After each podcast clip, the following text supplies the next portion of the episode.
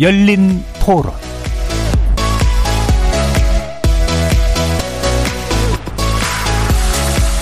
안녕하십니까. KBS 열린 토론 정준희입니다.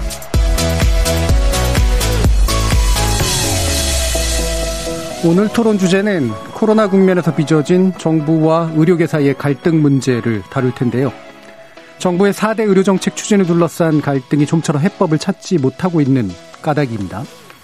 전공의 집단 휴지는 지난 21일 수도권 전공의를 시작으로 오늘로 12일째고요. 어제 기준 파업 참여율은 83.9%로 전공의 5명 중 4명이 응급실 등 진료 현장을 벗어나 있는 것으로 조사됐습니다. 의대 교수들도 전공의에 대한 정부의 고발 조치에 항의하면서 진료 중단과 사직결의 등 당체 행동에 나섰는데요. 정부가 코로나19 확산이라는 위기 상황을 강조하면서 파업 중인 전공의들에 대해 업무 개시 명령을 내리고 이를 위반한 10명의 전공의를 고발 조치했기 때문입니다. 정부가 추진해온 4대 의료 정책에 대해 전공의들은 의료기의 입장이 반영되지 않은 졸속 정책이며 원점부터 재논의할 것을 주장하고 있습니다. 정부는 코로나 사태 종식 이후 정부가 약속한 협의체와 국회 내 협의기구 등을 통해 의료제, 의료계와 함께 재논의할 수 있다고 밝혔습니다. 코로나19 재확산으로 중증 환자가 급증하고 있는 상황. 오늘 KBS 열린 토론에서는 두 분의 의료 전문가 모시고 정부와 의료계의 갈등 원인 그리고 해법을 모색해 보는 시간 갖도록 하겠습니다. KBS 열린 토론은 여러분들이 주인공입니다. 문자로 참여하실 분은 9730으로 의견 남겨주십시오. 단문은 50원, 장문은 100원의 정보 이용료가 붙습니다. KBS 모바일 콩, 트위터 계정 KBS 오픈, 그리고 유튜브를 통해서도 무료로 참여하실 수 있습니다. 시민 논객 여러분의 뜨거운 참여 기다리겠습니다. KBS 열린 토론 지금부터 출발합니다. 살아 있습니다. 토론이 살아 있습니다. 살아있는 토론, KBS 열린 토론. 토론은 라디오가 진짜입니다. 진짜 토론, KBS 열린 토론.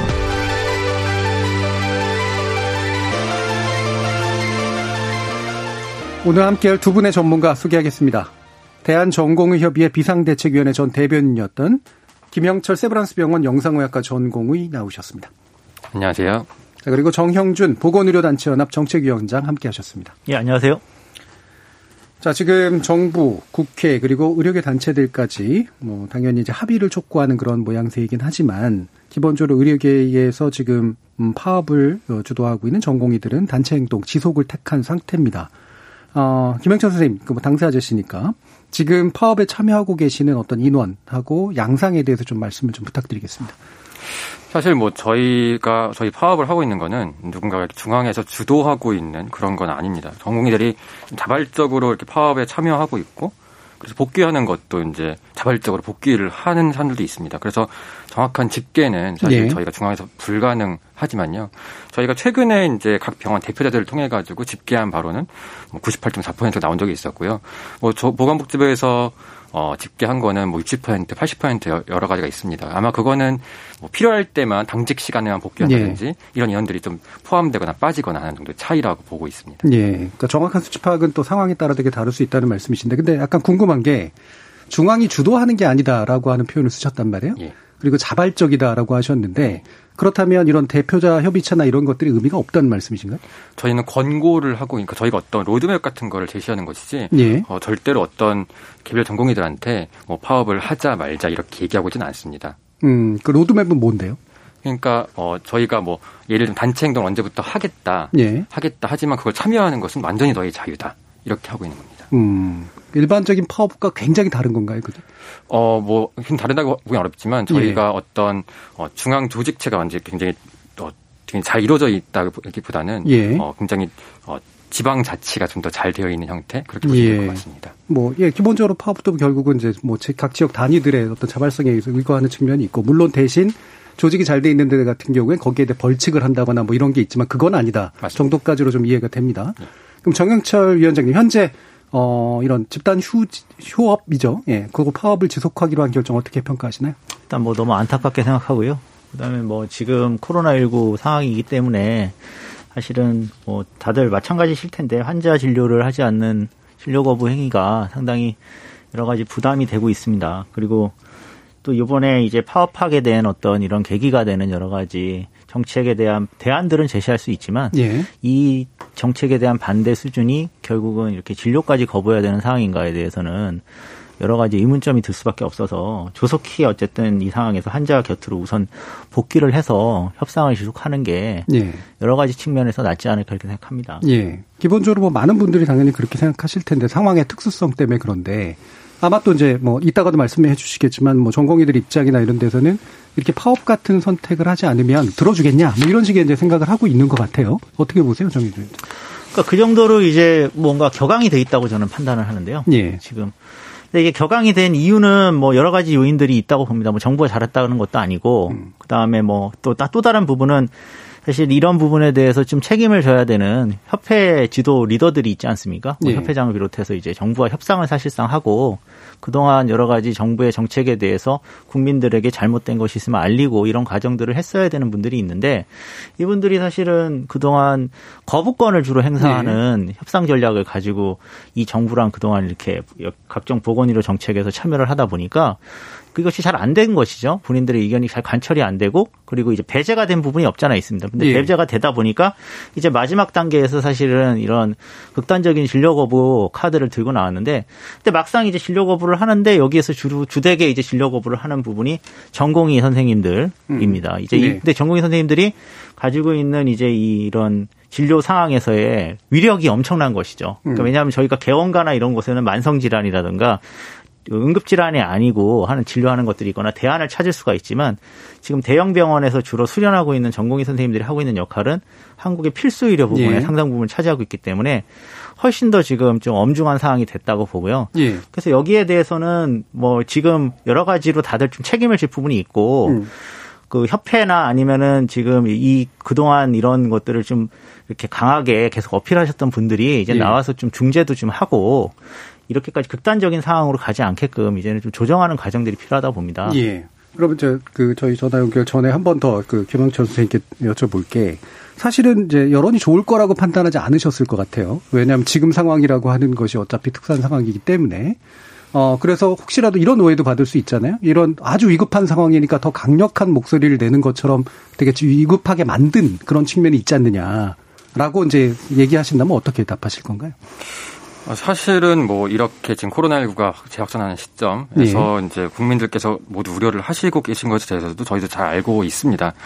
이때 근데 저희는 그거를 사실 정부한테 다시 같은 질문을 사실 하고 싶어요. 예. 사실은 저희가 최근에 2월부터 시작해가지고 코로나19가 굉장히 많이 창궐하기 시작했을 때 의료진들이 직접 대구까지 내려가고 봉사활동도 하고 헌신도 많이 했는데 그런 와중에 저희랑 의료계랑 상의가 전혀 되지 않은 예. 그런 큰 의료정책을 계속 몰래 준비를 하고 있었던 거에 젊은 의사들이 굉장히 좀 반발을 많이 했던 거였거든요. 예, 예. 그래서 사실 이 정책 자체가 자, 결코 작은 정책이 아닌데 이 정책이 이렇게 되 이렇게까지 대화 없이 지금 막 진행을 하는 걸 보면은 앞으로도 저 모든 의료 정책에 대해서 이렇게 진행되지 않을까 하는 생각 예. 때문에 예. 더더욱이나 지금 이렇게 하게 되는 것 같습니다. 알겠습니다. 중요한 쟁점이라 뒤에서 좀 더 논의할 텐데 왜 하필 지금 파업이냐에 대해서 왜 하필 지금 그 정책을 해야 되느냐라는 그런 두 가지 논의가 좀 대립하고 있는 상태인 것 같습니다.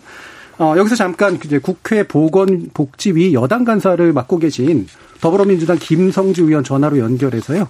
어, 이 갈등 중재에 나섰던 국회 입장 들어보도록 하겠습니다. 의원님 안녕하세요. 예, 안녕하세요. 예, 지금 한정혜 위원장이 대전협과 만나서 중재를 시도한 후에 양측 조율했던 내용을 담은 입장문까지 발표했다가 결론적으로 이제 대전협이 이를 수용하지 않은 상황입니다. 결국 파업 예. 지속 결정이 내려졌는데요. 어떻게 보고 계시나요? 어, 매우 안타깝습니다.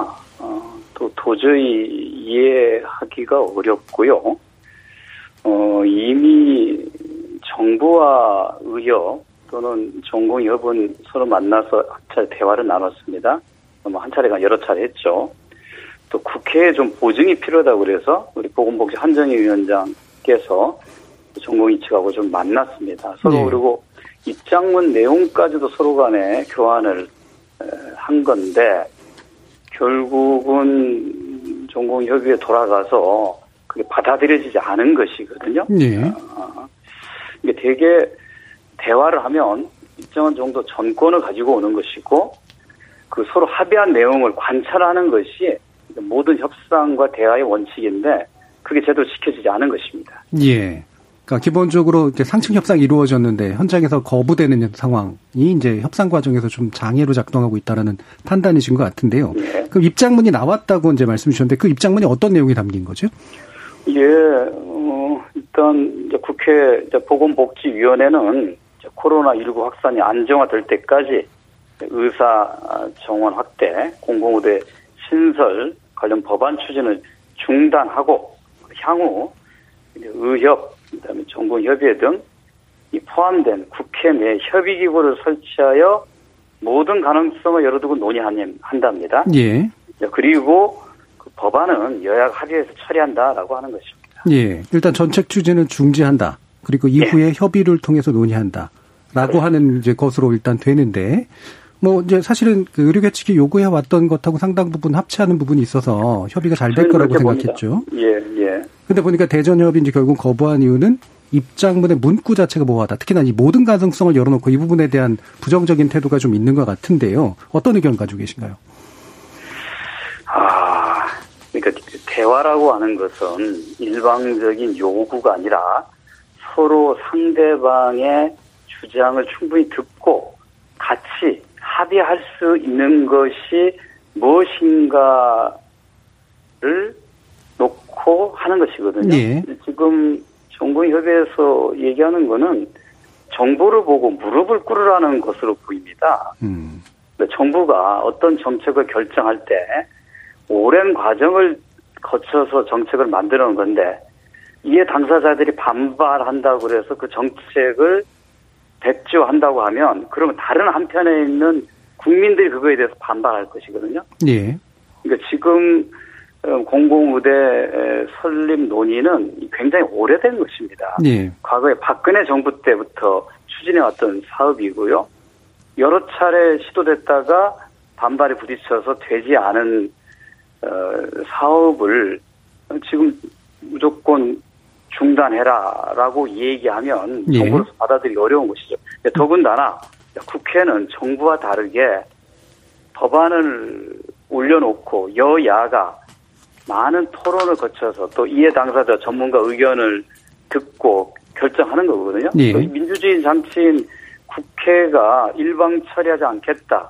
국회 내 협의격을 통해서 충분히 논의하겠다라고 했는데도 불구하고 그것이 모호하다라고 이야기하는 것 자체를 이해할 수가 없습니다. 예.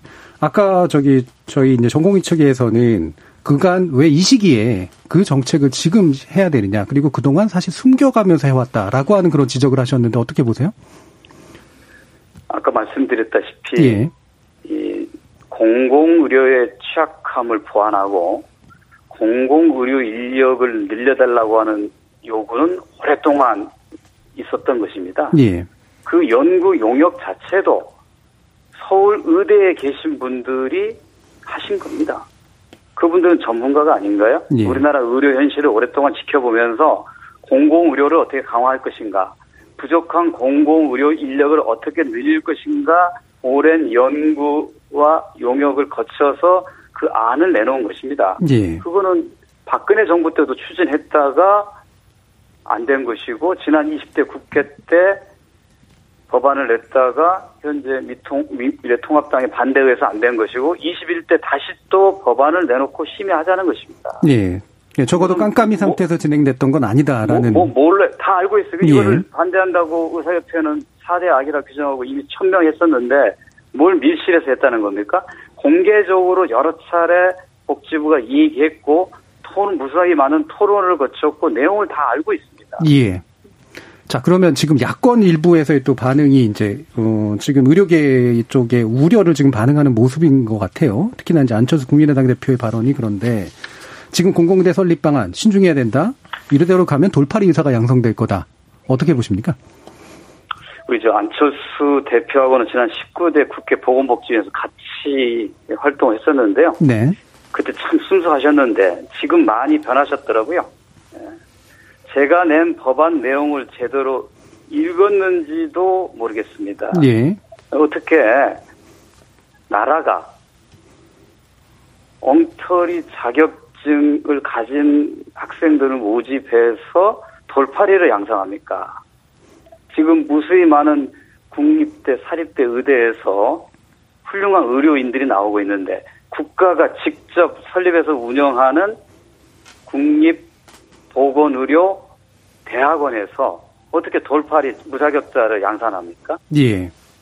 상상할 수도 없는 거죠. 예. 그런 내용을 주장하는 걸 보면서 지금 굉장히 실망했습니다. 예. 지금 이제 관련된 또 논의 중에 논란 중에 물론 잘못 알려져서 된 겁니다만 시도지사가 이제 학생 선발 추천권을 갖는다라고 하는 거. 근데 그게 잘못 알려진 거였고요. 어, 결국에는 이제 여러 이제 그 협의체를 구성해서 추천위원회에서 학생 추천을 해명을 낸 상태고 위원님 발의하신 법안에는 그 신입생 선발 어떤 방식으로 좀 진행하려고 하시는 건가요? 예, 법안에 이렇게 되어 있습니다. 아까 말씀드렸다시피 공공의대 편의상 줄여서 제가 공공의대로 얘기하지만 정확한 예. 명칭은 공공보건의료대학원입니다. 음. 즉 석사 박사 과정입니다. 당연히 학사 출신, 석자 출신들에게 입학 자격을 부여하게 되어 있고요. 그 학생의 선발은 학칙으로 정하도록 되어 있습니다. 예. 자, 국립 공공의료대학의 학칙에서 정하는 겁니다. 예. 이게 다만 이게 특정 지역의 쏠림을 방지하기 위해서 다양한 시도의 의료 취약지의 실태를 파악해서 시도별로 일정 비율을 선발한다고 하는 내용은 제가 법안에 포함하고 있습니다. 예. 그 나머지 자세한 사항은 대통령령으로 정한다고 되어 있습니다. 선발은 대학 측에서 하는 겁니다. 예. 서울대학교 측에서 의대 선발 결정권을 갖는 거고 대학에서 알아서 하는 것입니다. 예. 기본적으로 선발권은 그 대학에 있는 것이고 학칙에 규정되는 것이고 다만 이제 어, 지역 공공의료의 문제가 있기 때문에 그 부분을 고려하도록 한다라는 그런 내용이라는 말씀이신 거죠? 예. 자, 그러면 정부는 지금 의협과 대전협체 공개 토론 제안했는데요. 국회 차원에서도 이와 같은 중재 과정에 좀 참여하실 생각이 있으신 건가요? 어, 물론 뭐 환영 환영합니다. 예. 네, 뭐 국회는 원래 논의의 장이고 어, 모든 사회적인 갈등과 논란을 국회라고 하는 곳에서 어, 치열한 토론을 통해서 합의해 나가는 곳입니다.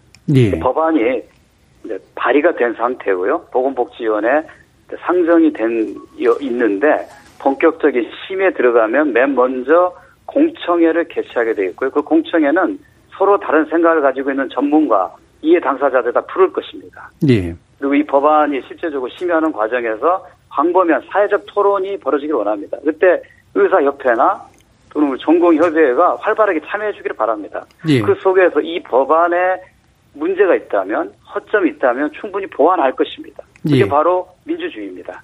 알겠습니다. 자 그러면 마지막으로 어, 대전협 측 그리고 의료계 측에 어떤 말씀 전하고 싶으신지요? 코로나19의 확산 상황이 심각합니다. 그동안 우리 의료인들께서 정말 헌신과 희생을 통해서 K-방역의 성공을 만들어 왔습니다. 국민들은 굉장히 지금 불안해합니다. 현재 일선에서 수연이들, 전공의들 굉장히 고생이 많습니다. 오랜 시간 일하고 처우는 낮고 저희는 가슴 아프게 생각합니다. 예. 그러나 정부 정책과 생각이 다르다고 그래서 그거를 비판하고 의견을 제시하고 대화하고 토론하는 것은 좋지만 환자들 것을 떠나서 특히 응급실과 중환자실을 비운다고 하는 것은 처음에 의사가 되기로 했을 때 그 마음 첫, 가, 첫 마음가짐 어, 그, 그거를 좀 예. 떠돌려, 떠올려 봐야 한다고 생각합니다. 저는 예. 대화는 이미 시작됐으니 빨리 돌아와서 환자들 곁을 지키고 정부와 국회하고 토론을 통해서 이 문제를 해결했으면 좋겠다고 하는 제안을 간곡하게 드립니다. 예, 말씀 잘 들었습니다. 앞으로 또 잘 부탁드립니다. 감사합니다. 예, 고맙습니다. 국회 보건복지 여당 간사이신 더불어민주당 김성지 의원과 인터뷰 나눠봤습니다. 자, 그 얘기를 들으면서 아마 김영철 선생님도 하시고 싶은 말씀들이 굉장히 좀 많았을 것 같은데요. 일단 한 가지는 이게 뭐 그냥 밀실에서 진행됐던 거 아니다. 다 알려진 내용이었다. 라고 하는 거였었고, 근데 그 부분에 있어서 어떤 의견이 있으신지랑, 그 다음에 기본적으로 입장문 같은 경우에 충분히 이제 뭐, 이게 모호하다라고 표현할 정도 수준이 아닌데, 왜 그런 결정을 내는지 모르겠다라는 얘기시잖아요. 답변 주시죠. 일단은 어 이게 의사협회와 전혀 의사협회는 법정단체거든요. 예. 네, 법정단체인데 의사협회와 전혀 논의되지 않았다는 것은 어 사실입니다. 그 장관님께서도 나오셔가지고 TV 토론회나든지 공개 토론회에서도 어 실제로 의사협회와는 논의된 적이 없다. 그 이유는 의사협회가 계속 반대를 해왔기 때문에 논의한 적이 없, 논의한 적이 없다라고 예. 말씀하셨었고요. 반대를 했기 때문에 논의하지 않았다는 건 사실 저희로서는 받아들이기 좀 어려운 거죠. 음, 그러니까 반대를 그러면 밀실이라는 표현보다는 그러니까 정당한 협상 파트너인 의협의 이야기는 안 들었다 이렇게 얘기해도 그렇죠. 될까요? 예. 네. 의료 어쨌든 의사들을 단, 대표한 단체는 의협이 예. 맞거든요. 그러니까 반드시 논의가 있었어야 된다고 생각을 하는 거고요. 두 번째 그뭐 모호하다라는 거는요. 예. 저희가 어, 원하는 거는 굉장히 단순했습니다. 그 원점에서부터 재논이라는 말이 명문화만 된다면 예. 저희는 지금 당장이라도 즉각적으로 돌아갈 것이다 진료실로 음. 라고 했는데 원점에서라는 말은 절대 넣을 수 없다. 예. 하지만 모든 가능성 열어놓고 열어놓고라는 말 자체가 원점이랑 똑같은 말이다라고 계속 말만 반복을 하고 있습니다. 예. 그래서 저희는 그런 똑같은 말이라면 그러면 원점에서라는 말을 넣어달라라고 했는데 그게 전혀 받아들이지 않고 있거든요. 그래서 저희는 사실 대부분의 전공의들 젊은 의사들은 그게 과연 정말일까? 어떻게 보면 신뢰의 문제인 거죠. 예. 그런 문제가 계속 쌓이고 있는 거라고 보고 있습니다. 예. 예. 알겠습니다. 그러면 이 문구 분명히 이제 받아들이기 좀 어렵다. 왜 원점이라는 얘기를 못 넣을까라고 하는 거에 대해서 아까 이제 김성주 위원장 위원, 의원 같은 경우에는 이제 정부대로 무릎 꿇란 소리다 이제 이렇게 지금 얘기를 하고 있는 건데 이런 대립의 과정에 대해서 정경주 위원장님 어떻게 보시나요? 일단은 뭐, 뭐 다른 직종이나 예. 노동조합이나 하다못해 뭐 모든 사회 어떤 이익 단체들과 정부가 이렇게 빨리 협상을 해가지고 이 정도의 어떤 잠정 합의안이나 양보안을 낸 적은 없습니다. 사실 예. 그거는 뭐 거의 역사적으로 저희도 시민사회단체도 여러 가지 주장을 많이 하지만 그런 식의 어떤 과정은 없고요. 그래서 뭐 정부 잘했다는 것은 아니고, 음. 근데 이제 문구 정도의 문제라면 사실 저는 뭐 정부가 양보를 할 수도 있다고 봅니다. 예. 그 부분은 저는 정확히 모르겠습니다. 제가 정부 쪽 사람은 아니기 때문에 이 사안에서 근데 이제 다만 요번에 저희가 좀 실망스러웠던 것은 합의문에 어쨌든 간에 전공의 협의회 대표와 그다음에 이제 학생 대표 예. 서명이 들어가 있었습니다. 물론 잠정 합의안입니다. 음. 그거는 이제 어느 합의안이든 다시 들어가서 추인이 돼야만이 되는 것은 뭐 노동조합이나 어디나 다 똑같습니다만 근데 이제 그러면 좀 책임성 있는 뭔가 저희가 또 국민들이 바라고 있는 부분 아니겠습니까? 지금 예. 이 사안은 단순히 뭐 정부랑 어, 어떤 직능 단체 간의 어떤 힘겨루기 싸움만이 아니라 국민들은 음. 지금 아주 불안해하고 있고 그다음에 진료가 또 지금 늦어지고 있는 이 상황에서 그런 부분들을 좀 고려해서 그렇게 여러 가지 중재를 하는 이런 뭐 의과대학 뭐 병원장, 뭐 학장, 뭐 아니면 한림원 원장님의 중재가 있었다면 조금 여기에 대해서는 문구가 그렇게 만약에 네. 됐더라도 조금 전향적인 방향으로 해서 이제 다시 진료 복귀가 됐어야 되는데 이 문구를 계속 전공의 협의회에서 이야기를 하게 되면 사실은 전공의 협의회가 지금 막강한 힘을 갖고 있다는 위력 체감을 했다고 저는 좀 느끼는데 네. 그 위력 체감은 사실은 이제 국민들의 건강을 볼모로 할 때만 가능한 것이거든요. 그런 측면에서는 이것이 계속되는 것이 과연 서로에게 네. 좋지 않고 문구 조정에 대한 부분이라도 내부적으로 다시 어떤 협상이나 이런 걸 조속해서 음. 어쨌든 빨리 좀 복귀하는 방향이 되어야 되지 않냐는 것이 저희 생각입니다. 예. 그러니까 정부가 그 안을 받을 수도 있고 또는 혹여 안 받았다고 하더라도 실제로 이 정도 가지고는 중재가 충분히 가능한 내용이었던 것 같은데 왜 이런 반응이 나올지 모르겠다라는 말씀이신데 그렇기 때문에 지금 이제 절차상의 문제를 얘기하는 분들이 좀 있습니다. 정부 여당에서도 그 부분은 문제 삼고 있고요. 그 이유 중에 하나가 이제 어떤 전공의들이라면서 이제 익명으로 표현되고 있긴 합니다만 어 실제로 재투표 과정을 거치는 과정이 좀 이상했다라고 이제 얘기하고 있단 말이에요. 뭐 흔한 논란이긴 합니다만 지금 조건이 굉장히 위급한 조건이기 때문에 그냥 흔하게만 볼 수 없잖아요. 어떻게 얘기하실 수 있나요? 그 어떤 전공의들이 얘기하고 있는 거를 저도 봤는데 예. 어, 뭐 탈퇴한 비, 사퇴한 비대위원이라고 자기 스를 설, 설명을 하, 고 있었던 것 같습니다. 네. 어쨌든 어 실제로 그 투표 현장에 있었던 것 같이 보이진 않습니다. 음. 왜냐하면 아주 정말 명, 명확하게도 저희는 당시에 회의 과정에서 파업을 중단할 것인가라는 예. 안건을 올렸고 거기서 찬성 이 과반을 넘지 못했습니다. 음. 그래서 부결이 됐고요. 예. 중단을 할 것인가에 대해서 부결됐기 때문에 파업이 지속되는 것은 너무 자연스러운 과정인데 그거를 가지고 석연치 않다라고 하는 것은 이해하기가 좀 어려운 부분입니다. 그러니까 안건이 중단 여부였다. 예. 예. 지속 여부가 아니었습니다. 예. 중단할 것인가가 가결되지 않았기 때문에 부결되어서 파업이 지속되는 것이었고 그, 그것이 문제가 될 게 없는데 그거를 가지고 문제가 있다라고 얘기하는 게 사실 그 현장에 있지 않았던 사람이 아닐까라고 음. 생각을 하는 겁니다. 그럼 재투표 얘기는 뭡니까? 재투표를 한게 정확히 아니고요. 예. 어, 첫 번째 이제 그 논의를 할때 어, 의사진행 발언이 있었습니다. 의사진행 발언이 있었고 그것 때문에 충분한 토론을 더 해야 된다라는 의사진행 발언이 사실 어, 투표 전에 나왔어야 했는데 투표 이후에 나왔습니다. 네. 그래서 세 번째 안건을 새로 올렸습니다. 두 번째 안건 첫 번째 두 번째 이후에 새로운 긴급 안건을 올렸고요. 어, 대의원들의 동의를 받아서 세 번째 안건 첫 번째 안건은 파업 중단을 어, 범투위라는 그 의협 산하 산하 기구에다가 상정한다라는 네. 것에 대한 안건이었고 세 번째 새로 올린 안건은 그러면 상정하지 말, 상정하든 말든 상관없이 우리가 중단할 것이냐라는 것에서 새로 물어봤었습니다. 네. 그것에서 마찬가지로 부결이 있었고요. 음. 근데 이게 선뜻 이해가 안 가는데 방금 같은 안건들이 갑자기 왜 늘어났으며 그 안건들에 대해서 어떤 방식으로 투표를 진행한 거예요? 첫 번째 안건 말씀. 첫 번째, 두 번째, 세 번째까지 얘기하셨으니까 예, 예. 세 개가 있었다는 예, 말씀이시잖아요. 예. 예. 첫 번째 안건은 예. 원래부터 이제 저희가 그 투표, 그러니까 총회를 하게 된 이유였고요. 예. 그래서 파업을 중단하, 중단하는 것을 어, 범투위라는 곳에 예. 어, 그 기구에 상정을 할 것인가. 예. 그래서 그것이 부결이 됐고요. 음, 그럼 범투위로 상정 안 한 거고. 네. 예.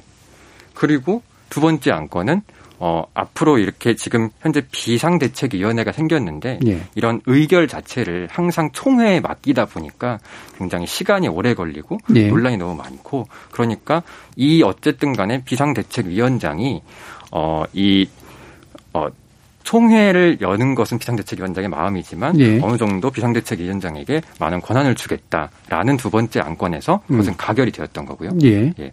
그 세 번째 안건으로서 어, 뭐 토론이 부족했다고 해가지고 사실상 토론을 할 시간을 더 갖는 의미였습니다. 예. 그리고 그것을 뭐 범투위에 상정하겠다라는 것을 문구를 빼, 뺐었, 뺐었던 거였고요. 예. 그래가지고 어, 파업을 중단할 것인가라는 다시 안건이 올라왔었고 그거에 대해서 마찬가지로 부결돼가지고 사실상 절차상의 문제가 뭐 심각하게 있다고 보이지는 않습니다. 예. 자, 이 절차상의 논란에 대해서는 정경춘 위원장 어떻게 보세요? 저도 뭐 이거는 부차적인 문제라고 생각합니다. 예. 왜냐하면 저희가 사실은 뭐 전공이 들이 아니고 그 내부에서 뭐 어떻게 결정을 하든 그 예. 내부에 어떤 룰이 있기 때문에 그리고 그 안에서 뭐 합의를 해서 하면 되는 부분이라고 생각하고요. 근데 다만 아까 제가 말씀드렸지만 예. 전공의협의 회장께서 사실은 국회의원 그 뭐 한정희 국회의원이나 뭐 아니면은 또 한림원 원장님이나 이런 분들하고 같이 합의문을 쓴 거는 사실이고 근데 이제 합의문을 쓰고 보통 이렇게 협상을 해서 저희가 보통 노동조합이 됐던 아니면 무슨 사회단체가 됐던 협상 결과를 가지고 추인을 못 받게 되면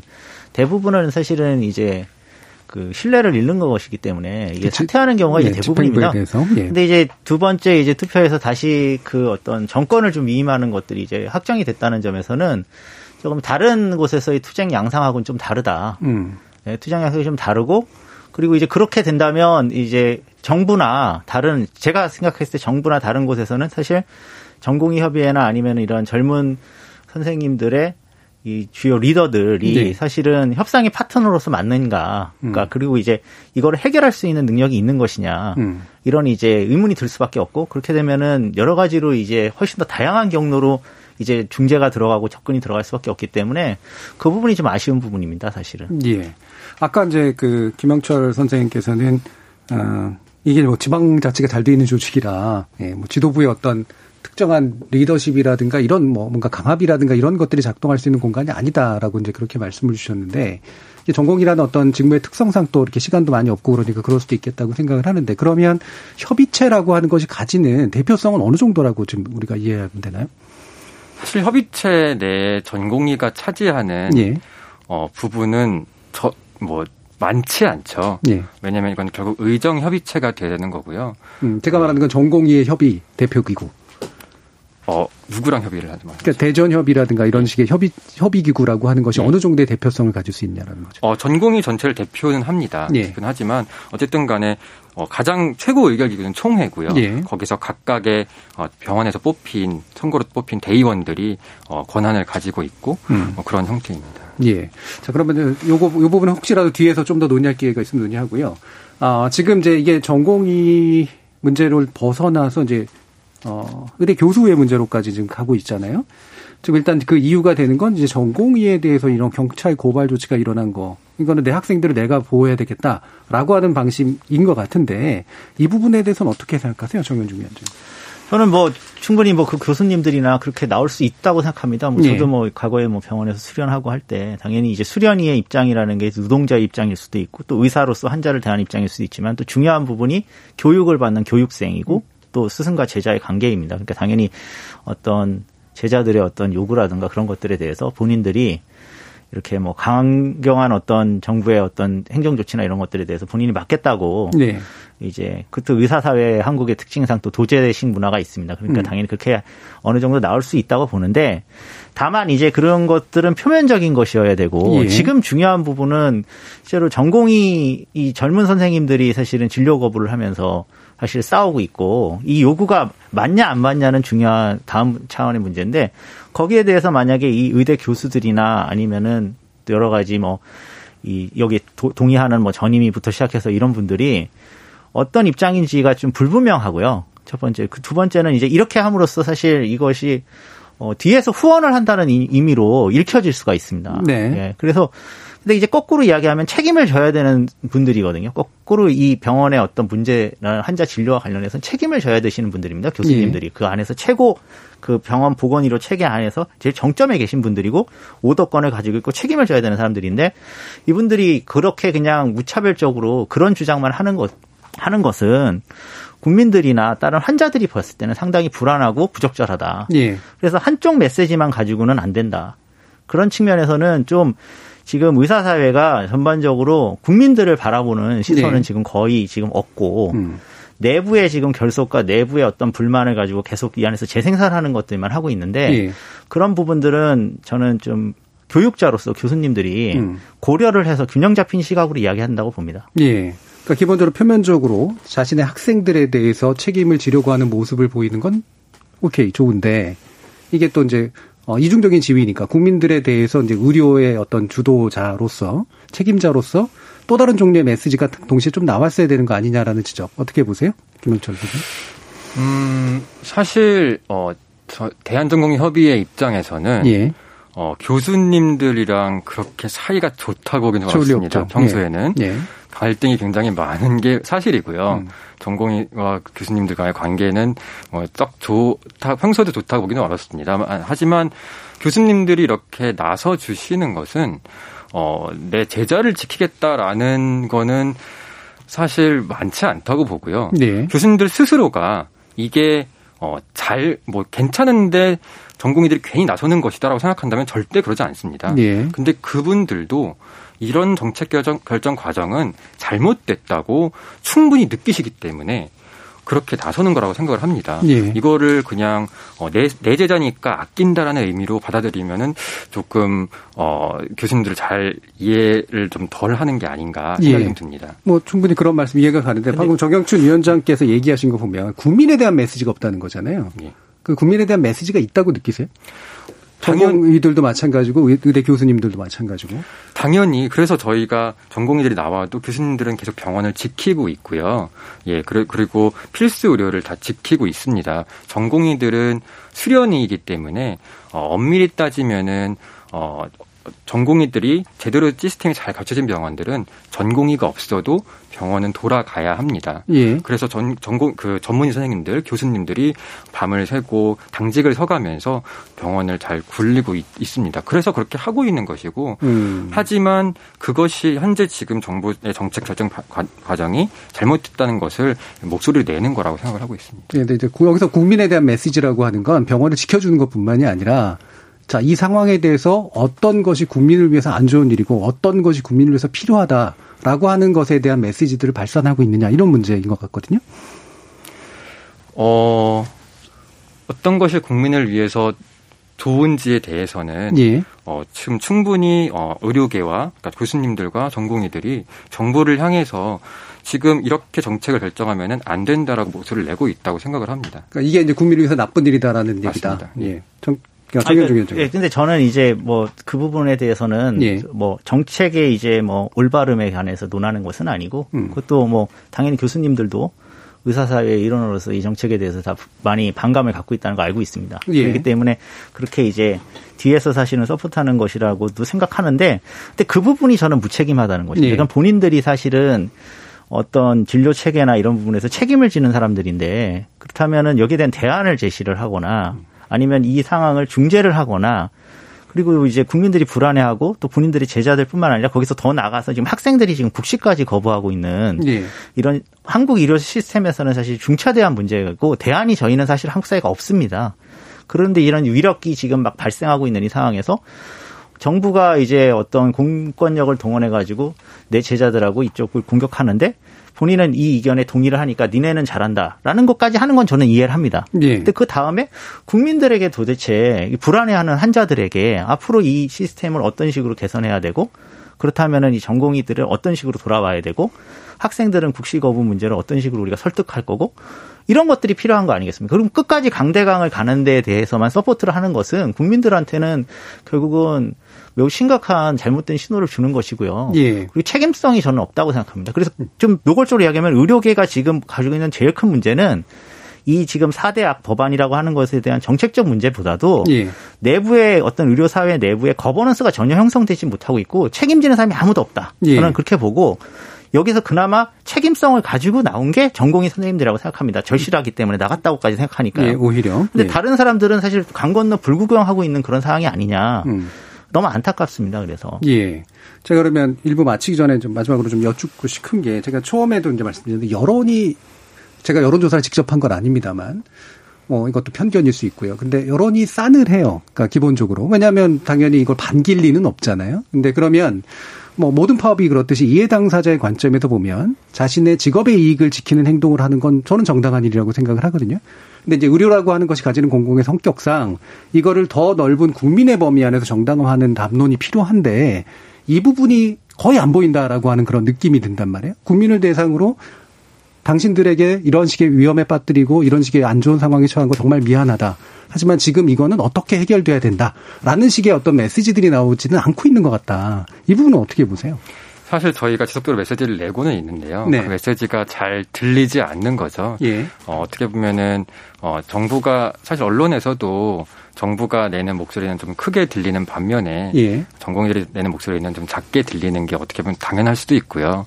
어, 저희도 그래서 그걸 많이 노력을 많이 하고 있습니다. 그래서 그런 것들이 많이 부족하다는 걸 알고 있고 국민 여러분들께 저희가 어떤 것들을 어, 어떤 것들 때문에 이런 행동을 하고 있고 어떻게 해결해 나가기를 원하고 있는지에 대해서 지속적으로 음. 노력을 할 예정입니다. 예. 그럼 하나 더 질문을 하면 그러니까 시급성 문제로 따지면 정책도 뭐 시급성 그렇게까지 지금 당장 해야 될 문제는 아닌 것 같고 더 논의할 수도 있다고 보고요. 그럼 그런 관점에서 보면 파업도 그렇게 시급한 것 같지는 않다라는 생각이 든단 말이에요. 국민들의 입장에서 보면 이 부분에 대한 얘기는 어떻게 하실 수 있을까요? 어 지금 그 문제가 되는 법안들이 예. 어, 굉장히 빨리 이제 소위를 소관이 소위를 통과해서 본회의 상정이 되려고 하고 있습니다. 예.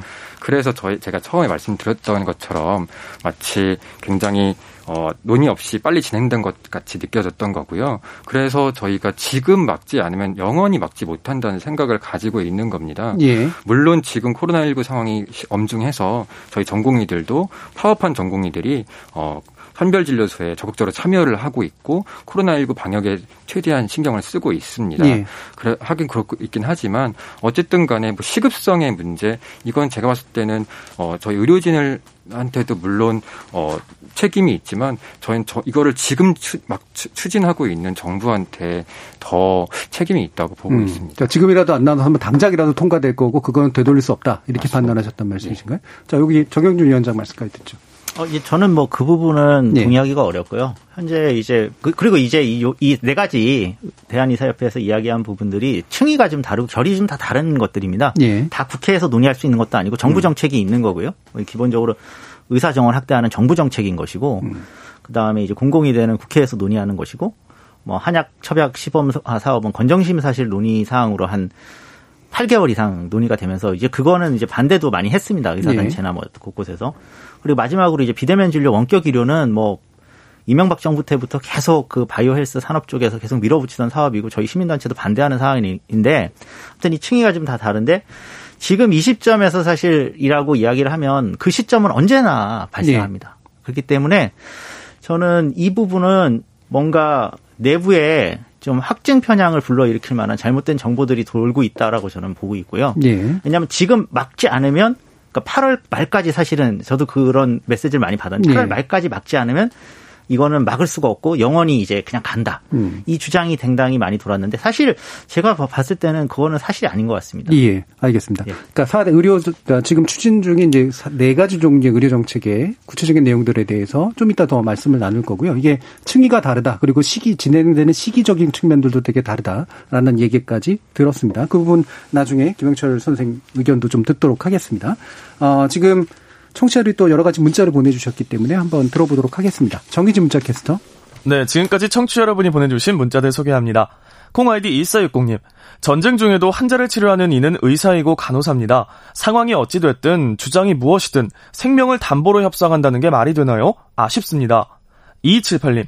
국민을 볼모로 해서 밥그릇을 키우려고 하는 전공의들의 행위 용서할 수 없습니다. 국민들이 고통을 감내하고 있는 만큼 정부는 법과 원칙대로 처리했으면 합니다. 9423님, 지방에 살고 있는 사람으로서 큰 병 있으면 무조건 서울로 가야 하는 현실이 답답합니다. 하루빨리 지방에서도 전문적인 의료 혜택을 받았으면 합니다. 국민들만 피해보고 있는 상황에서 정부와 의사협회가 힘겨루기만 하고 있는 것처럼 느껴져 답답하네요. 김정우님, 의료계가 왜 지금 파업하느냐 이전에 정부는 왜 지금 정책을 발표했는가를 짚는 게 우선 아닐까요?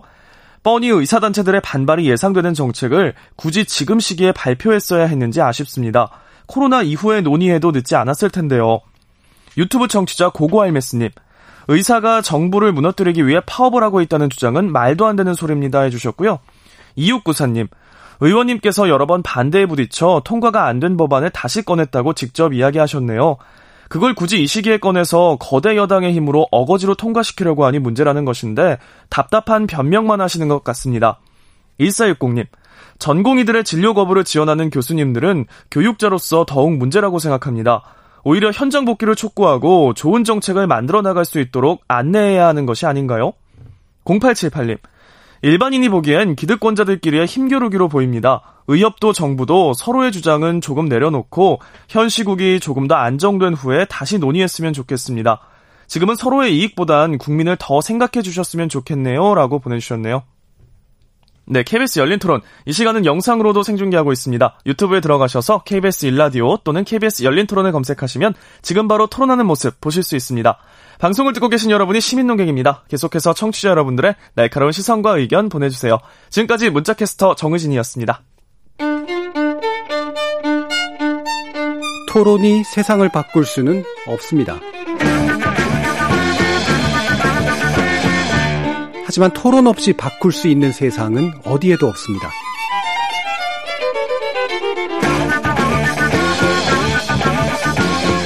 세상의 선한 변화를 갈망하는 당신. 정답이 아니라 질문의 힘을 믿는 당신. 우리 KBS 열린 토론에서 만납시다.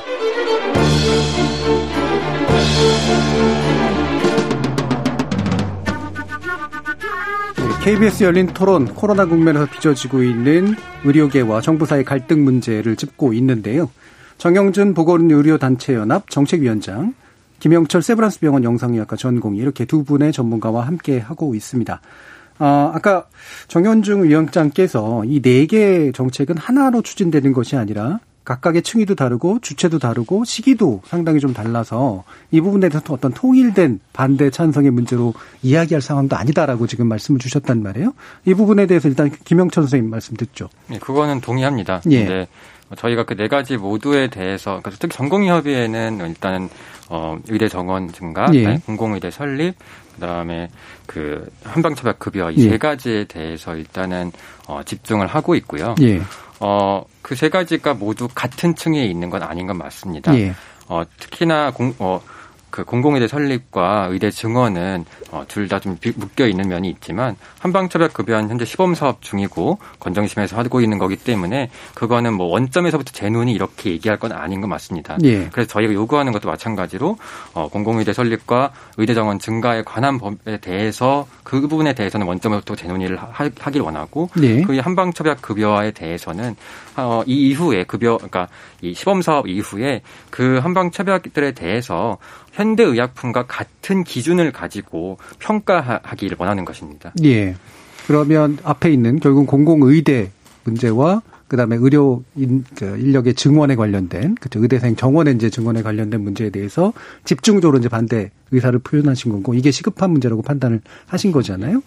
어, 일단 네 가지 정책에 대해서 또 정영주 위원장께서도 기본적으로 어떤 입장이신지 좀 말씀 드리죠. 예, 뭐 첫 번째로 이제 의사 정원 확대 건은 저번에도 열린 토론회에서 저희도 네. 나와서 한번 말씀을 드렸지만 저희는 정부 정책이 나오자마자 그 다음날 성명서를 내서 사실 전면 재검토를 요구했고 저희가 생각하는 개혁 방안이 아니다라는 점을 좀 강조한 바가 있는데 다시 논의를 할 필요는 분명히 있다. 네. 그 내용에서 사립대 병원과 그 다음에 바이오헬스 업체들의 어떤 로비나 그 요구들이 반영이 주로 되고 다른 부분들의 어떤 요청이나 사실은 개혁적인 부분들은 배제가 돼 있다는 점에 대해서는 일정 정도 저희는 동감을 합니다. 근데 예. 그렇단 치더라도 이제 이 부분은 어 이렇게 의사협회랑 정부만 모여서 논의할 부분의 문제는 아닌 것 같고요. 음. 뭐 여타 다른 전문가들 그리고 사회복지 전문가들 뭐 이런 것 들은 분들이 다 모여가지고 사실 사회적 공론화 과정에서 재논의할 필요는 있다는 게 저희 생각이고요. 두 번째로 이제 공공이 될 거는 좀 다릅니다. 공공이 될 거는 정부가 사실은 이제 법안으로 계속 지금 이야기하고 있는데 저희 시민사회 단체가 원래 이야기했던 공공의대는 이렇게 49명의 서남대 의대 TO를 받는 게 아니라 권역별로 한 100명 정도로 규모를 있게 해서 예. 정부 스스로도 이제 40명에서 49명 정도의 정원은 상당히 부실한 교육이 될 거라고 이야기를 하면서 의사 정원의 확대 대상 병원 그 학교로 생각할 정도인데 정부가 모순에 빠져서 49명짜리 거기다가 또 더 문제는 아까 김성주 의원께서 이야기하시지만 이것이 지금 의학 전문 대학원으로 지금 추진이 되는 것입니다. 네. 의학 전문 대학원 뭐 다들 정서상 사실 이 의과대학에서 공부했거나 뭐 아니면 이 상황을 아시는 분들은 이게 아빠 찬스, 엄마 찬스의 대상이 되고 불공정 어떤 선발의 기준이 된다라고 하는 논란이 지금까지 많이 있었고 지금 재차 공공의료 강화를 위해서 그렇게 설계하는 것은 좀 부적절하다고 보기 때문에 이 부분도 다시 논의를 해야 된다라는 부분에 대해서는 저희는 동의를 하는데 예. 다만 무슨 무슨 차이가 있냐면 저희는 공공의대를 반대하는 것이 아니라 공공의대를 강화해야 된다는 그렇죠. 기업적 방향인 것이고요. 예. 의사수 증원에 대해서 의사 증원을 반대하는 것이 아니라 어떤 방식으로 의사수를 정, 증원해야 사실은 우리 사회가 더 효율적으로 아니면 또 지역사회나 종별 불균형 같은 것들을 음. 다 해소할 수 있는지에 대해서 논의해 보자는 것입니다. 예. 기본적으로 현재 어, 정책 추진은 좀 더 시간을 두고 제대로 된 논의를 하는 게 필요하다라는 점에서는 두 분이 동의하시는데 방향은 달라요. 그러니까 지금 정현중 위원장 같은 경우에는 공공의료 부분을 강화해야 되고 공공의대를 제대로 된 방식으로 설치하고 또 지역 의료를 위해서 제대로 된 정원이 정원 확대가 필요하다라는 그런 입장이시잖아요. 그럼 이 방향에 대해서는 어떻게 보세요? 김영철 공공의대가 결국은 공공의료를 강화하기 위한 것이다라고 예. 하는데 사실 공공의료가 무엇인지조차 사회적으로 잘 합의가 되어 있지도 않습니다. 사실 우리나라 의료는 굉장히 공공성을 띠고 있어요. 가격도 정부가 정하고 있고 공급도 정부가 정하고 있습니다. 공공 의료가 무엇이냐? 그러면 어, 정부에서 세운 뭐 국공립 병원이 공공 의료인가? 물론 거기서 일하고 있는 어, 의사들도 어, 사립병원에서 일하는 의사들과 같은 의사들입니다. 네. 우리나라의 의료가 뭐 공공 의료가 어, 뭐떤 것이고부터 논의가 잘 안 되어 있는 것입니다.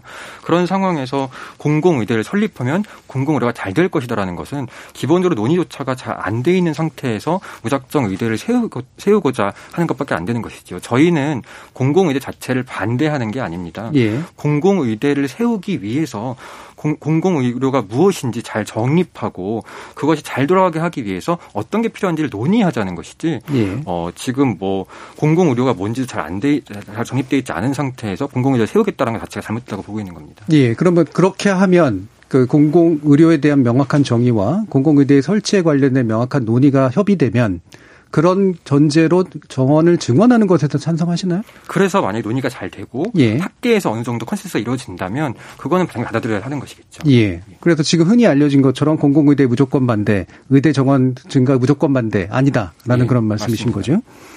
알겠습니다. 그러면 어 처벽급여 시범 사업에 관련된 그런 부분 아 요거 논의하기 전에 결국 지금 이 얘기가 나온 게 이제 지역 의료의 부실화의 문제잖아요. 그러면 지역 의료의 어떤 그 좀 더 활성화를 위해서 현재 추진하는 것 중에 어떤 부분이 제대로 된 좀 강화가 필요하다라고 보시나요? 정현준 위원장님. 그 부분은 뭐 저희도 의사협회나 아니면 다른 전문가들 대부분이 다 공감하는 건데 첫 번째는 네. 이제 저희가 의료 공급에 있어서 인력 공급보다 우선해야 되는 게 기관 공급입니다. 음. 당연히 그런 곳들이 민간 의료 기관은 수익성이 없으니까 진출하지 않았던 것이니까 그럼 수익성이 없는 곳에 결국은 공공 의료 기관이 들어갈 수밖에 없고 예. 거기에 대한 재정 적자나 이런 것들은 사실 국가가 책임을 져야 되는 것입니다. 그리고 거기에 들어가야 되는 어떤 의료 인력들, 의사뿐만이 아니라 간호사, 그리고 뭐 설비 뭐 이런 것들에 대해서는 세팅을 해야 된다고 보고요. 그 계획이 먼저 발표가 돼야 사실은 이게 우선순위가 맞다고 보고 그냥 의료 인력을 양성을 해서 지역에 그냥 배당한다고 해서 거기서 일할 곳도 없는데 거기서 뭐 본인이 돈 내 가지고 뭐 아니면은 대출 받아서 민간 의료 기관을 설립할 거라고 생각하지는 않을 거라고 보는데 예. 요번에도 이제 그 계획의 뒷부분에 조금 나와 있긴 합니다. 이제 의료 취약지나 이런 데 공공 의료 기관 부족한 곳들은 국가가 이제 지자체가 뭔가 진입하겠다고 되어 있는데 사실은 아쉽게도 어, 제 이제 보건복지비 예산안이 나왔는데 그 예산안에도 사실 정부가 공공의료 기관 확충을 위한 금액은 너무나도 적게 그리고 예. 신축 계획은 아예 없고 이런 상황이다 보니까 아무래도 우선순위 부분에 있어서 저는 좀 진정성이 약간 좀 의심이 되기 때문에 정부가 지금 이 논란 하에서 사실 보여줘야 되는 부분은 어떤 식으로 의료 취약지에 어느 정도 규모가 있는 공공의료 기관을 설립할지 조속히 예. 밝혀야 사실은 뭐 의사 지금 단체들의 어떤 이런 논리도 사실은 좀 스스로가 모순에 빠지지 않고 이야기할 수 있고 또 시민사회 단체가 주장하는 바도 예. 그런 부분에 있다라고 말씀드릴 수 있습니다. 그러니까 우선순위는 지난번에도 물론 말씀 주셨던 거긴 한데 예. 이렇게 지역의 취약 지역에 제대로 된 공공 의료기관을 설립하거나 유치하고 거기에 제대로 된 공공 의료 인력이 공급되도록 하고 보장되도록 하고 예. 그것에 결합해서 의대라든가 의대 정원에 관련된 문제는 이야기되는 것이 맞다. 예. 이런 말씀이신 거죠. 이 부분은 김영철 선생님 어떻게 보세요? 네, 굉장히 어, 방향은 동의합니다. 예. 어, 지역에 있는 환자들이 어, 작은 병에도 서울로 올라오는 이유는 지역에 그거를 고칠 의사가 없어서가 아닙니다. 지역에 크고 좋은 병원이 없어서지요. 예. 하지만 지역에 크고 좋은 병원이 자리 잡으려면 굉장히 많은 투자가 필요합니다. 그걸 민간에 맡기는 거는 사실상 불가능에 가까운 거고요. 예. 그거는 국가가 책임을 져야 하는 부분이고 일단 그런 것들이 확충이 되고 배치가 잘 이루어지고 그 뒤에도 부족하다면 그 때 인력 증원 논의를 해야 하는 것이지 이건 앞뒤가 바뀌었다고 보는 겁니다. 예. 자 그러면 뭐 처박급여 문제는 뭐 지금 여기서 아주 중요하게 논의할 부분은 아닌 것 같은데 혹시라도 논의하시고 싶으시면 하셔도 되고요. 함께 묶어서 얘기할 게. 어, 지금 대전협 측이 철회를 요구한 이제 3대 의료 정책, 아까 이제 지적을 해 주셨잖아요. 이 부분에 정부 입장은 행정부 권한을 벗어난 것이다.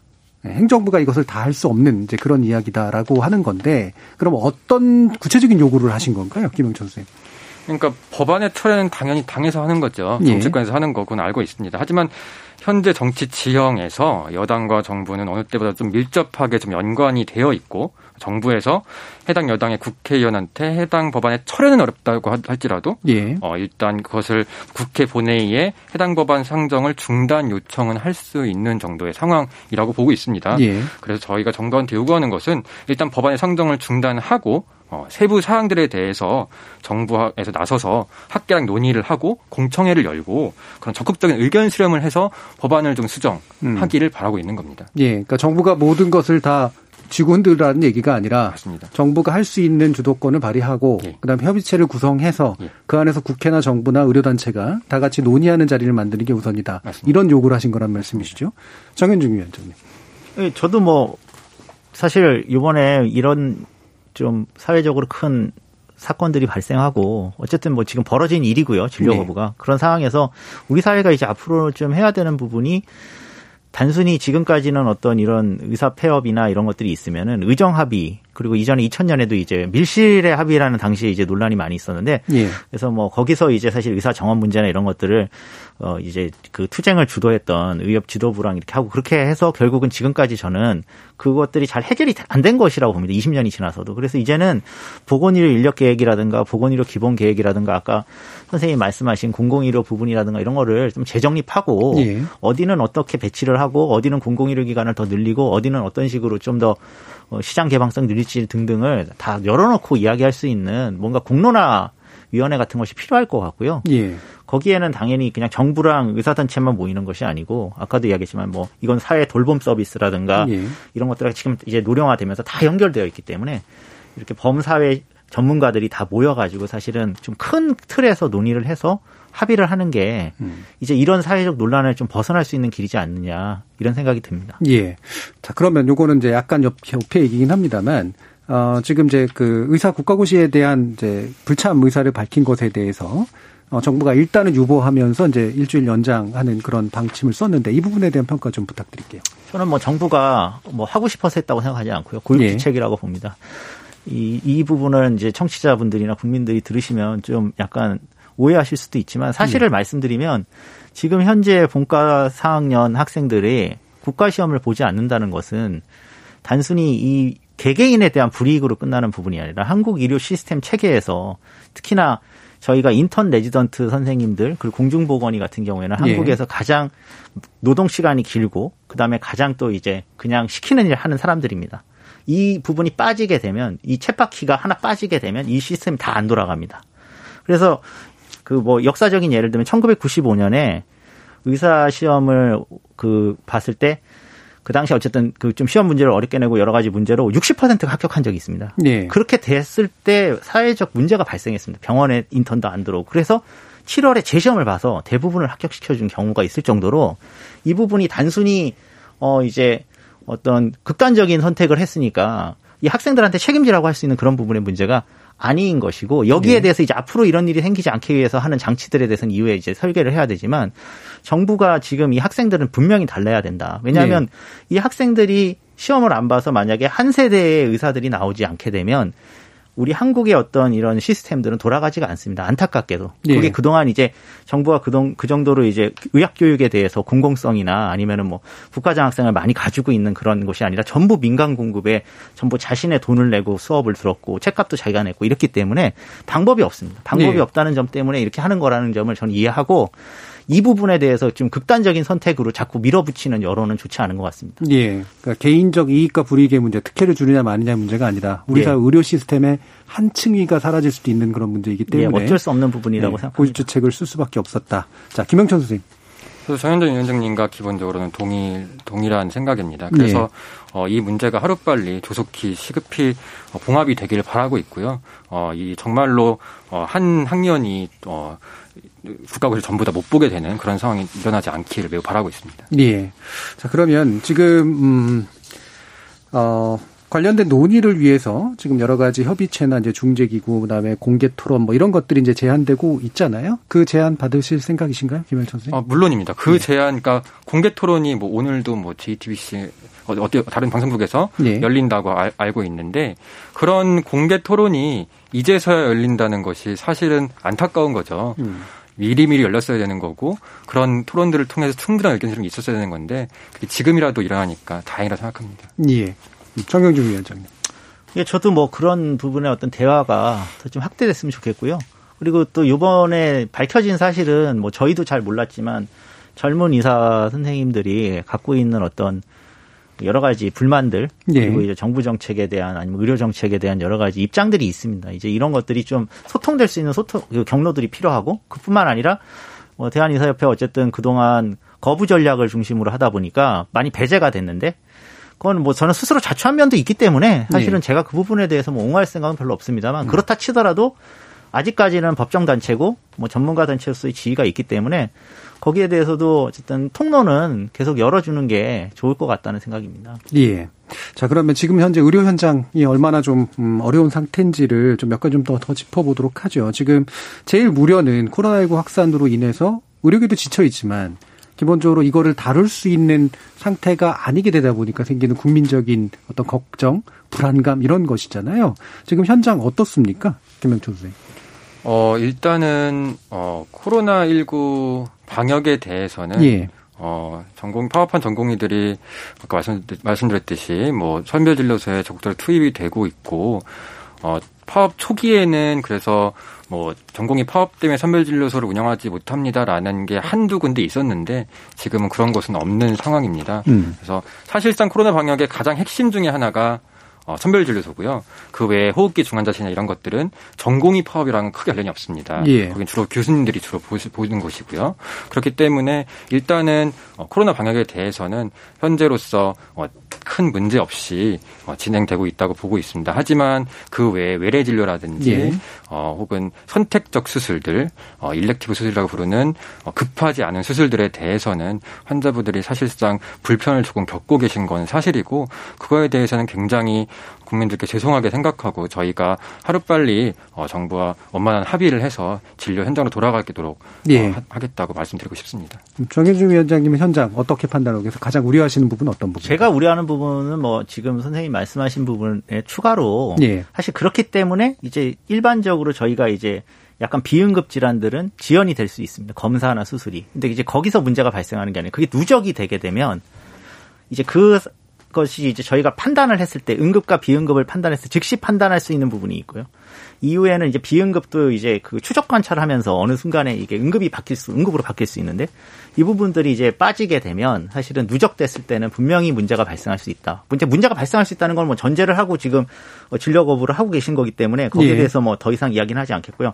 그리고 코로나와 관련해서는 방역 대응이 있고 치료 대응이 있는데 음. 사실 다행스럽게도 치료 대응에서는 뭐 많은 전공의 선생님들이 이제 동원되고 있지는 않지만 하지만 한국의 어떤 대형 병원의 어떤 시스템이 너무 전공의 선생님들의 노동력에 의존하고 있습니다. 실제로 그 부분을 이제 개선해야 되는데 개선이 안 된 상황이다 보니까 이제 저희가 코로나 대응이나 아니면은 이런 중증 치료 응급실 여기에 이제 그러면은 이 기존에 있는 이제 전문의 인력이 들어가야 되지 않습니까? 그럼 나머지 부분에 공백이 너무 크기 때문에 그렇게 되면 한국에서 이제 코로나 대응하다가 사실 코로나 비코로나인 예. 환자들에 대한 문제들이 또 발생하는 이런 악순환이 반복될 것이 가장 문제라서 음. 빠른 복귀가 어쩔 수 없이 현실적으로는 필요하다. 왜냐하면 저희가 의료 대개혁을 지금 당장 이룰 수 없기 때문에 예. 전공의 선생님들이 지금 그 부분에 대해서는 우리가 그 응급은 치료하고 있고 필수 사업 부분 이제 진료 부분을 하고 있다라고만 말씀하실 수는 없다.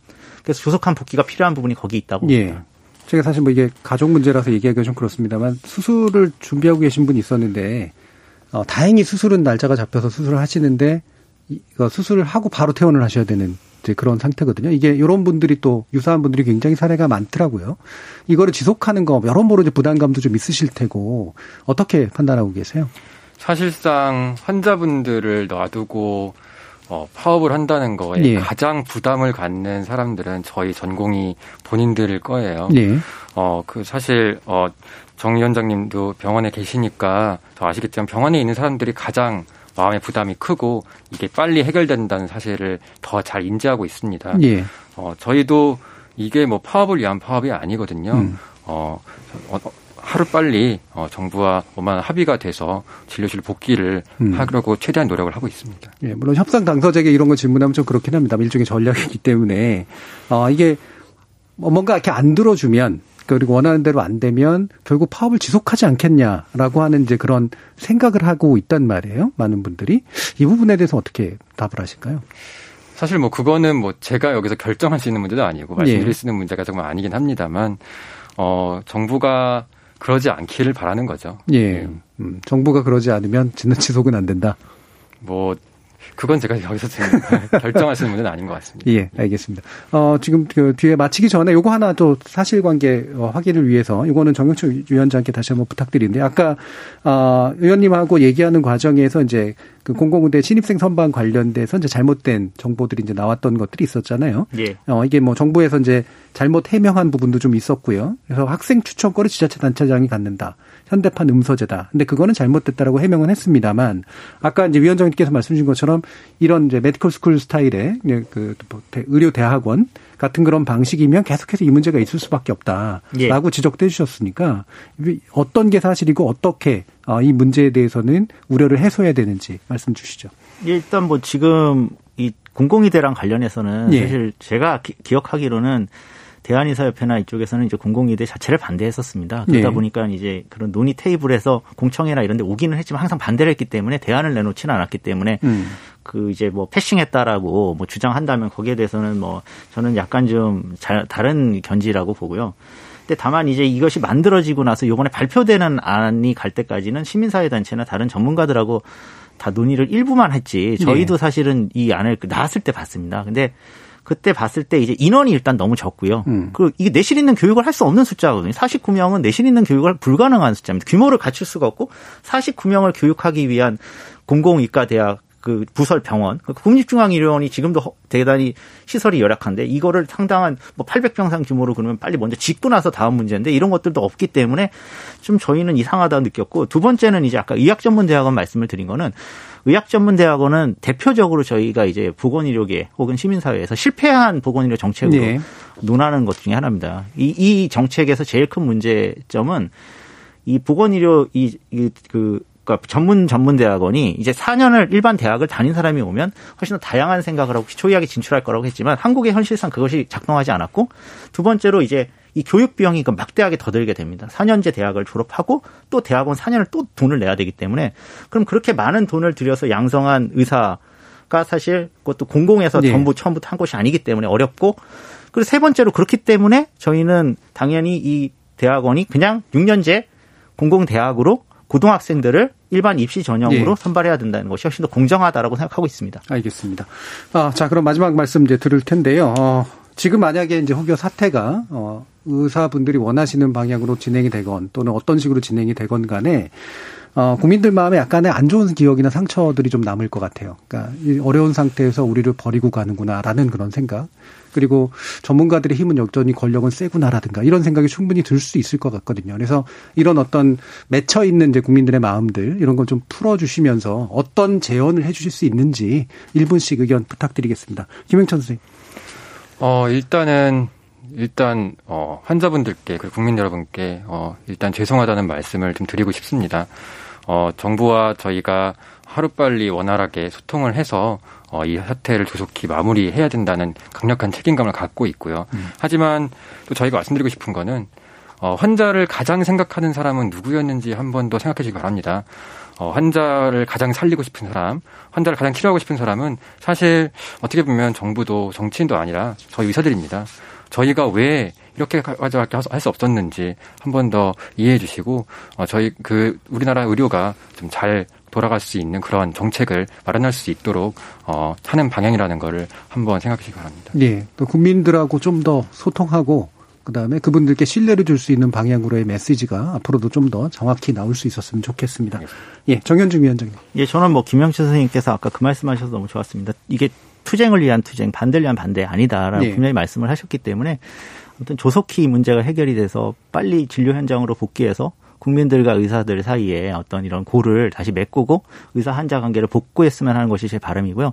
끝으로 그것을 위해서 사실 의료계 내부의 거버넌스 문제는 분명히 이번에 해결해야 되고 의협 회장께서 이제 25일에 사실은 그 어떤 복지부랑 협상한 내용들도 사실 전공의협의회에다가 던진 셈이거든요. 음. 이거를 갈지 안 할지.